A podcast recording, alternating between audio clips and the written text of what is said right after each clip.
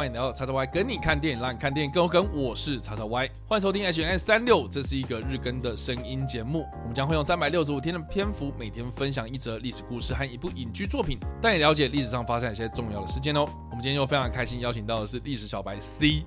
嗨，我是历史小白痴，C 啊，不是历史小白痴啊，听起来还蛮像历史小白痴的。啊，历史小白痴，好像也不错啊。好哦，好的，历史小白痴，我们接下来分享的历史故事呢，是发生在一八八八年的九月四号的一项非常非常重要的发明，就是嗯柯达胶卷盒式相机。有没有听起来就是觉得好像很专业的东西？柯达不就底片吗？哦，对你对柯达的印象就是底片这样，我刚刚一瞬间脑中想到的是以前有一个广告是那个什么，他抓得住我，对，还有那个什么。那，是可尼卡，对我也是想要柯达想要什么 可尼卡卡拉之类的。那是可尼卡，那跟柯达没有关啊，系啊。竞。菜啦，好，那那你知道柯达的创办人是谁吗？柯达。不是哦，对，这个真的是大家也都不知道的事情，这样 他的名字里有柯达吗？完全没有，什么？这是非常特别。你看，你知道什么香奈儿，他是那个香奈儿嘛，对啊，对不对？那 GUCCI 是吗？GUCCI 是他们家嘛，古驰嘛，对不对？柯达不是这个人的名字。柯达的这个创办人叫做乔治伊士曼啊。其实乔治伊士曼呢，相传呢、哦，他就是非常喜欢 K 这个英文字母这样，所以呢，他就是决定就是说，我未来要开公司的话，我就是要以 K 开头，然后 K 结尾这样。嗯，然后他中间要塞什么字呢？哦，就是他是这个百思不得其解啊，到底要怎么样呢？据说啦，他后来跟人家讲啊，就是说呢，啊，就这个语言学上面呢，这个 Kodak 这个字啦，哈，就是有点像是那个婴儿他第一个说出那个呃呃呃那那种字这样，哦。没有没有意义，就是说 Kodak 这个字嗯。本身没有意义，嗯，但是他想要找到那个最初最初的那一个真实的东西，然后另外就是说呢，哎，这个 Kodak 就是说它开头是 K，然后结尾也是 K，但是中间呢，他就是想要就是有点。哦我刚刚所谓的这个所谓的真实的东西嘛，还有呢，哦，他觉得哦，好像塞这个 Kodak 这样子一个音节，好像有点像是那个快门声啊，哦，，对，所以那个相机快门是那种有点干脆、那种利落的那种感觉、嗯嗯啊所以他就是觉得说，呃这个啊 Kodak 就是变成是我们这个商标的名称这样，嗯，听起来很有意义耶，听起来有意义啊，但是呢，非常有创意啊。现在在哪里啊？没关系，它放在我们心里好了。好啊，啊，柯达这家公司啊，相信大家应该都知道说啊，这一家公司最近、嗯这个财务状况没有说很好。哎、对，啊，因为我自己个人对于柯达这个东西其实是有一点感情的，很大的原因是因为呢，我妈之前就是在柯达工作，哦，对，她是。在那个柯达最最最最风光，大家还在用胶卷底片，然后每个人在这个冲洗店里面就是嗯买胶卷的那个时代啊，哦，这个市占率非常非常高的那个时候呢，进到这个柯达这家公司嗯，然后就哎、我妈离开的时候呢，就是刚好这个数位相机崛起的时候这样。哦然后哦这，个数位相机呢，也渐渐渐渐取代这个胶卷，所以才让这个柯达走向你妈是算好的，是不是？没有哎、我觉得就刚好，真的是非常刚好这样。哦但我觉得也蛮有趣的啊、因为其实很多人都说什么啊，柯达他们就是啊这个坚持要做胶卷啊，对于这个数位相机的崛起好像没有太在意哦，所以才嗯导致后来就被取代这样。哦，但实际上呢，哦，大家如果认真去研究一下，就是说柯达他们是有在这个数位相机起步的时候，就有投入所谓的数位相机的研究跟研发这样。哦，只是说呢，这个胶卷的这个东西啦，这个市场啊，他们已在顾这样。嗯。而就是在这个转换期间呢，我觉得是他们公司内部有一点点呃错过了某一个时机，这样、嗯。就让他的那个竞争对手就是迎头赶上这样。嗯。嗯。而这个这个，我觉得其实蛮可惜的，因为我觉得你在讲一个大公司的经营的时候呢，其实你有很多那种抉择啊，哦，是一失足成千古恨，就是说你你很难再去有什么样的做到什么样的改变，这样，很难再弥补，对啊，或者人家都超过你，是要怎么追回去？所以就是现在就很难的嘛，嗯，所以现在就是啊，我不知道大家想到柯达还有什么哦，就是啊，我在看电影大饭店，啊，那个那哦，柯达大饭店跟柯达是完全没有关系的，好吧？这两者是没有关系的。好，但是现在大家我在看电影的时候，其实你如果大家做到最后面，你就可以知道说，哎、其实有一些电影还是用柯达的胶卷在拍的。哦，对，就是哎、它还是有那种它的价值在啊，但是这个嗯价值是不是那么的普及哦、就不一定了。这样，嗯不管怎么样了，我们刚刚所提到的这个乔治伊士曼呢，他其实投入职场的时候呢，他是一个银行行员。嗯就是他第一份工作，他是在银行里面工作啊。可是呢，他这个人呢，他又很喜欢拍照。嗯哦，当时的这个摄影技术其实并不是像我们现在这种傻瓜相机这么的普及。嗯哦，就是一台非常非常笨重的啊，像是盒子一样啊。然后你要带这个东西啊，你可能还要带三脚架，你还要带什么一大堆有的没的这种辅助的东西。嗯然后你拍那么一张照片，我不知道大家有没有看过那种老电影，然后里面就会让拍照，就是蒙着这个黑布啊，嗯然后在前面啊，你还要拿什么闪光灯啊，那闪光灯那个灯泡还要闪一下，然后都破掉啊，这样子。嗯，对，然后当时啊，哈，他们这些人的这个显像技术，其实就是以所谓的湿玻璃作为底片。啊，嗯这个湿玻璃其实很容易碎掉，嗯就是很容易破嘛。嗯哦，所以你出门的时候，你除了带这个相机之外，你还要带这些湿玻璃啊，一片嗯一片这样子，然后换上去这样。嗯所以这也是为什么当时的摄影技术不是这么的普及，很大的原因，就是因为太麻烦、太笨重了。嗯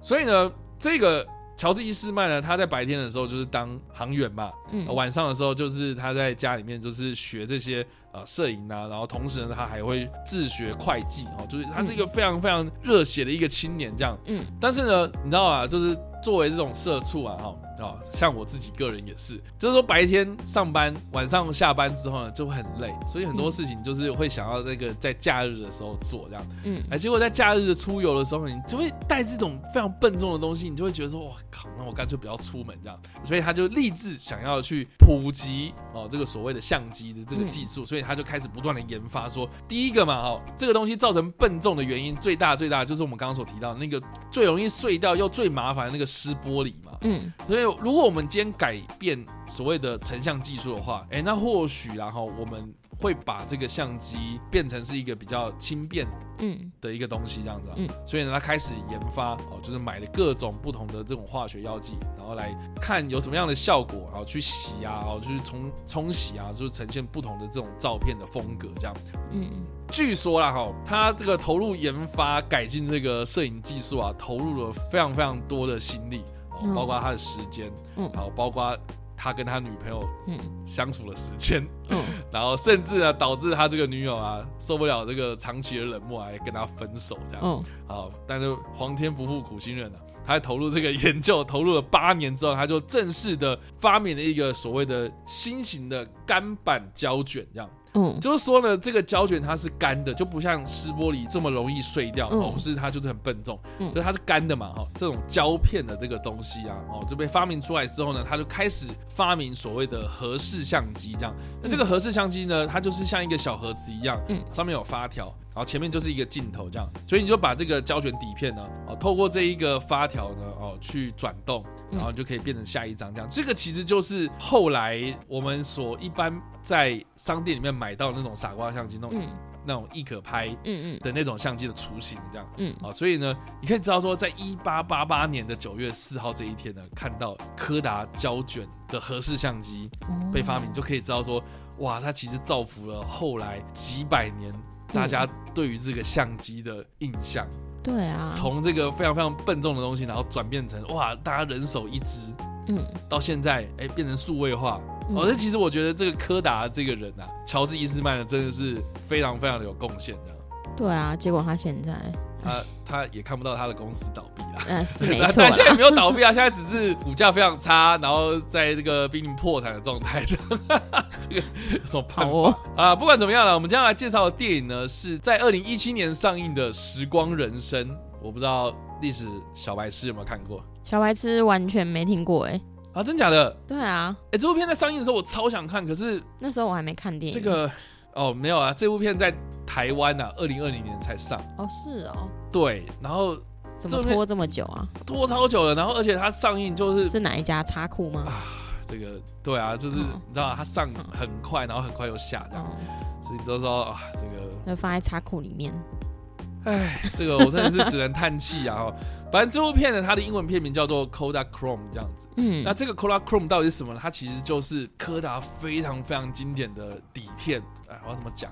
啊？然后 Kodachrome 啊，Kodachrome 到底要怎么？我现在只能想到 Google Chrome。啊，对啊，你要直译的话，就是对它就是那个 Chrome 的那个 Chrome，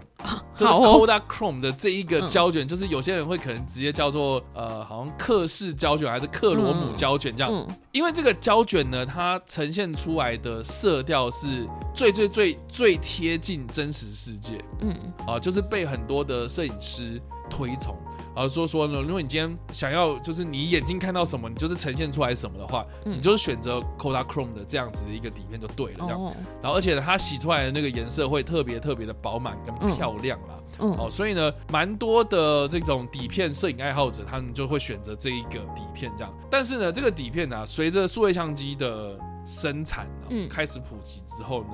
哦，这个底片就生产量就越来越少。啊，但是呢，我不知道大家就是还有没有在用底片相机？像我嗯个人有一卷底片相机啊，但是我很少拿出来用。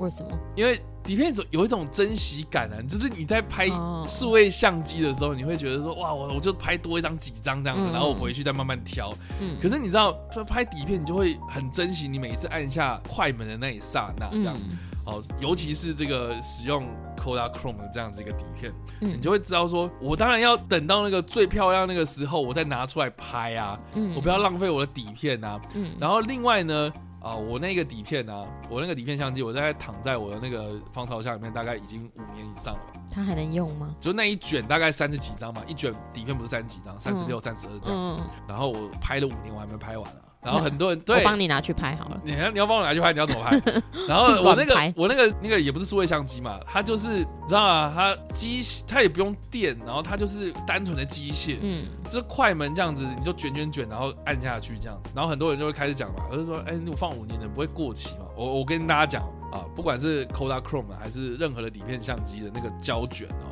你放过期，你再洗出来，它有不一样的感觉，嗯就是它的颜色虽然不会弄得饱满哦，就有一种就是暗暗的哦，就是这种饱和度没有那么嗯高啊、就是啊、有一点点那种老旧的那种哦，我不知道哎、那种有一种阿公阿妈家的感觉。我觉得是那种温度感呐、哦，所以呃我自己个人呐、是还蛮喜欢看底片的电影或者底片的相机的冲洗出来的照片，因为它不会失真啊，嗯因为它就是类比的东西嘛，它就是真实的东西，然后印上去嘛，所以嗯其实并不会像啊、你知道数位相机它就是会受限，比如说你的像素多少，嗯它的快门啊或者光圈啊等等啊，现在有时候都是用那种类比出来的嘛。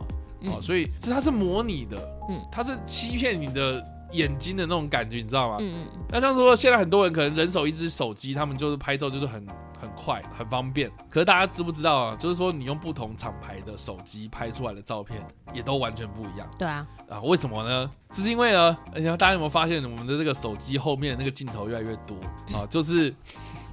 就是呢，它就是要去修正你拍出来的照片，嗯让它变得更不真实。嗯可是我认为这个就是我要的。你看我，比如说夜拍好了，嗯你夜拍你底片你要怎么弄？你当然你就会开始这边调说什么，我光圈要多大，嗯，然后我快门要调慢，嗯然后我要架脚架才不会晃嗯啊、等等。可是你数位相机，你就是三个镜头同时这样子拍，然后用不同的光圈嘛，然后再合成起来这样，嗯那你当然就会失真啊。嗯所以为什么有些哦什么专门主打那种夜拍功能好亮好亮，可实际上它就没有那么亮嘛。嗯没有那么亮，那你拍出来那就是失真啊！哦，所以我觉得这个其实也是现在蛮多，比如说摄影爱好者或是摄影师啊，甚至是有一些这种在研究那种哲学的人啊，他们就会认为说什么，好像我们现在这个进入到数位时代啊，哦，虽然很方便，虽然很快速，嗯哎，可是呢，好像某种程度我们越来越不接近真实了。我们嗯缺少这种真实记录的东西，然后导致，比如说，好，我们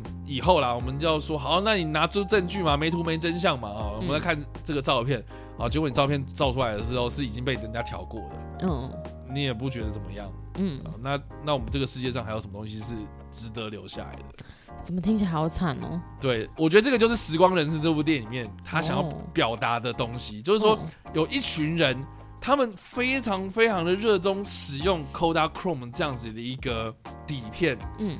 然后他们就是很喜欢这样的一个底片的风格，然后到处去拍照这样子。嗯这部片呢，它是由一个喜剧鬼才啊，哦，就从那个周六夜现场出生的一个喜剧男星啊，叫做杰森·苏戴西斯所指导跟主演的电影哦。嗯他跟艾德哈里斯哦一起演，就是父子这样。嗯那艾德哈里斯在片中呢，就是演我刚刚所提到的这个男星的爸爸，这样。他这个爸爸呢，就很喜欢用底片拍照，嗯然后但是呢，他就是对于这种数位变革啊，就是觉得说，好，我现在用这个底片哦，虽然我很会拍，我很会照相哦，可是呢，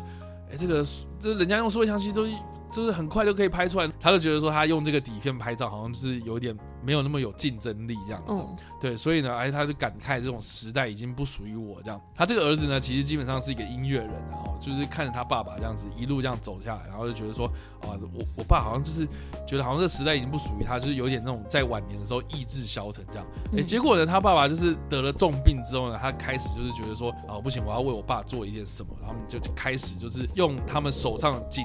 紧硕果 仅存的那几卷底片，然后就想说，我要陪爸爸走过最后人生的阶段这样。嗯哦，所以呢，整部片它其实在感慨那种类比时代切入到这种数位时代的那样子的一个，我不知道，我觉得这个可能是要玩那种摄影的人才会比较有感触，就是说好像越来越快，可是我们越来越不真实那种感觉。嗯对，所以我觉得这部片它就是借由这样的一个父子关系啦，哈，然后再看到那个哇，你要拍照拍底片那按下快门那一刹那种感动啊。虽然这部片它某方面程度它没有那么高的那种娱乐性哦，可是我觉得如果你真的是本身有在玩摄影，然后你对这种啊、拍照啊，哦或是这种啊、底片啊啊情有独钟的话，哎，我觉得或许呢你在看这部片的时候会有很有感触啊。哦，好了，那今天呢，就是我们所介绍的柯达的一些小故事，还有我们所推荐的电影《时光人生》啊。那不知道这个历史小白痴 啊，一到五分你会给几分呢？我给四点五分。四点五分对啊，听起来非常之有意义，哦，非常有意义是是而且柯达的名字也很有意义啊。我觉得这一切都非常有意义哎。今天真是充满意义的一天呢，可以睡觉了。但是谁在意呢？大家不在意吗？还是有人在意吧？大家会在意这个柯达公司的柯柯达到底怎么出现的吗嗯，冷知识很好啊，不好吗？？OK 奇怪的知识又增加了呢。啊，但是我还蛮好奇，现在大家还会买柯达的产品吗？等下，呃，现在柯达有什么产品？我最近看到柯达这个商标了哦，嗯，其实不是胶卷啊，那是什么？也不是底片，那是什么其实在 H N A 里面的那个 T 恤啦。啊？你不觉得柯达就是已经沦落到，就是他们要卖他们的那个 logo，然后印到别人的 T 恤上面，然后在卖情怀吗？这样也 也可以啦，这样有没有可以吗？就是一个赚钱的方法嘛。好了，Anyway，总之我现在看到那个柯达最最最最最最近的呃一个新闻，就是他在二零一八年的时候呢，投入了所谓的这个虚拟货币的市场，这样，嗯，然后才让他们的股价好像有点开始上涨，这样，哦，但是好像就已经离开了他原本这个本业了，这样。嗯，呃我觉得这个其实蛮可惜的啊、有点不务正业对啊了。，还是我们要先买这个 Kodachrome 的这些底片拿拿买起来放这样。买起来放啊，搞不好以后增值。哎、好像不错哎，对啊，结果最后但我会舍不得拍哦，我觉得我自己个人的、啊，哦，那你就拿去卖掉啊。我我哪天卖掉，我要把你阿妈卖掉。好哦，好啦，以上就是我们今天所分享的 H N 故事啦哈。我们所分享的故事呢是乔治伊士曼他所发明的柯达胶卷盒式相机，在一八八八年的九月四号被发明了。也是我们所推荐的电影呢，《时光人生》。不知道大家在听完这个故事之后有什么样想法，或是你们看过这部电影呢？都欢迎在留言区帮留言，或在首播的时候来跟我们做互动哦。当然，如果喜欢这部影片或声音的话，也别忘按赞、追踪我们脸书粉团、订阅我们 YouTube 频道、IG 以及各大的声音平台，也别忘在 Apple Podcast 三十八里晚上留下五星好评，并且利用各大的社群平台推荐和分享我们的节目，让更多人加入我们讨论哦。以上呢就是我们今天的 H N 三六，希望你们会喜欢。我们下次再见，拜。拜。